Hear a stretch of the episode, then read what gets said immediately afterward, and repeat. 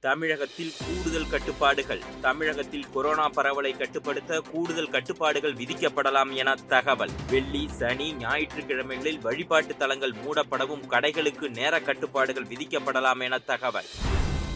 டெல்லியில் முழு நேர ஊரடங்கு. டெல்லியில் வார இறுதி நாட்களில் முழு நேர ஊரடங்கு அமல்படுத்தப்படுவதாக அம்மாநில அரசு அறிவிப்பு. கொரோனா தொற்று பரவலை அடுத்து நடவடிக்கை. தெலுங்கானாவில் பள்ளி கல்லூரிகள் மூடல். கொரோனா பரவலை அடுத்து தெலுங்கானாவில் ஜனவரி பதினாறாம் தேதி வரை பள்ளி கல்லூரிகள் மூடல். தடுப்பூசி செலுத்தும் பணிகளை விரைவுபடுத்தவும் முதலமைச்சர் சந்திரசேகர ராவ் உத்தரவு. பிரான்சில் புதிய வகை கொரோனா வைரஸ். பிரான்சில் கண்டறியப்பட்டது உருமாறிய புதிய வகை கொரோனா வைரஸ். நோய்க்ரானை விட அதிக நோய் தொற்றை ஏற்படுத்தும் என ஆய்வாளர்கள் தகவல். மேல்மருவத்தூர் வந்த முப்பத்தி ஐந்து பேருக்கு கொரோனா. கர்நாடகாவிலிருந்து மேல்மருவத்தூர் வந்த முப்பத்தி ஐந்து பக்தர்களுக்கு கொரோனா தொற்று. பேருந்தில் தமிழகம் வந்து சென்றவர்களுக்கு நடத்திய சோதனையில் கண்டுபிடிப்பு.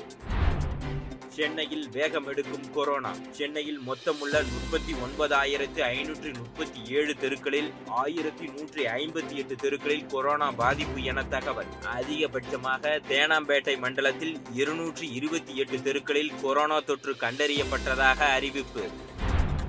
இஸ்ரோ மையத்தில் பனிரெண்டு பேருக்கு கொரோனா. ஆந்திர மாநிலம் ஸ்ரீஹரிகோட்டாவில் உள்ள இஸ்ரோ விண்வெளி ஆராய்ச்சி மையத்தில் பனிரெண்டு பேருக்கு கொரோனா தொற்று. மருத்துவர்கள் பொறியாளர்கள் ஊழியர்கள் தனிமைப்படுத்தப்பட்டு சிகிச்சை. ரயில்வே ஊழியர் மனைவியுடன் கைது. சென்னை திருவான்மியூர் ரயில் நிலைய கொள்ளை வழக்கில் ரயில்வே ஊழியர் மனைவியுடன் கைது.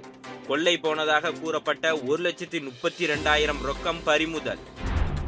கல்வான் பள்ளத்தாக்கில் பட்டொலி வீசிய தேசிய கொடி. லடாக் கல்வான் பள்ளத்தாக்கில் தேசிய கொடியை ஏற்றியது இந்திய ராணுவம் நாட்டின் எல்லையை காக்கும் பணி தொடரும் என அறிவிப்பு. அமெரிக்காவில் பத்து லட்சத்தை கடந்த கொரோனா தொற்று. அமெரிக்காவில் முதல் முறையாக தினசரி கொரோனா பாதிப்பு பத்து லட்சத்தை கடந்தது. ஒமைக்ரான் பரவலால் கொரோனா தொற்று மும்மடங்கு அதிகரிப்பு.